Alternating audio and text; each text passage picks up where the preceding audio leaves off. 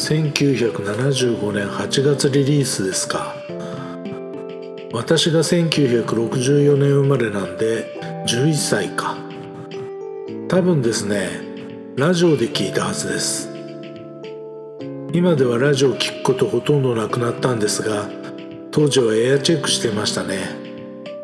カセットテープに楽曲を録音したりしてました。この楽曲は作詞作曲がユーミンです。当時は荒井由実かな。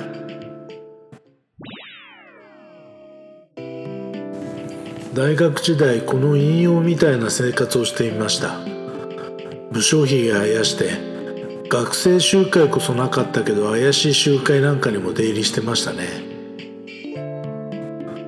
ところでこの楽曲を聴いて「いちご白書」というのが英語の映画のタイトルであるのは知っていましたがどんな映画なのか見ていないので知りません。いわゆる青春バリバリの映画なんだろうなと想像していました。ウ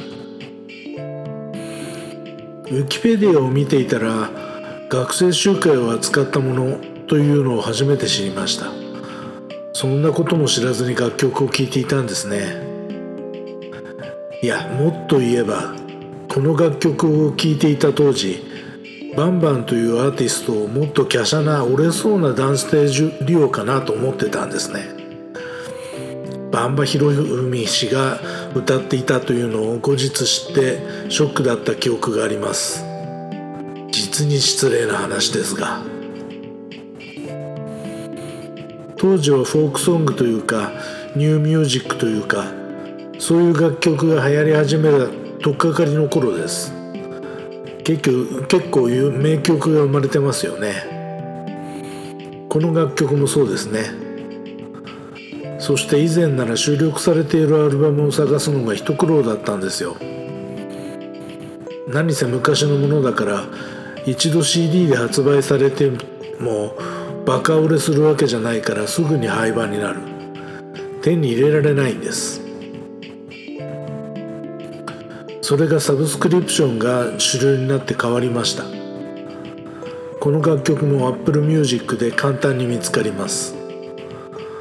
音源を所有しているところとしてもあんまり引き上げる理由がないわけだからよほど何か問題が起きない限り楽曲を聴くことができるわけです。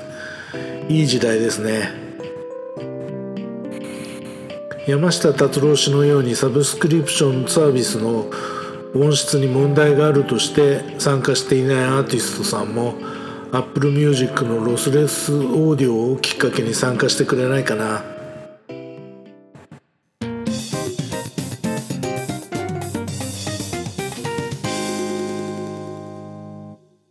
このポッドキャストはブログの内容を音声合成して作ったものです。ジングルに関してはムズムズさんから提供いただいております。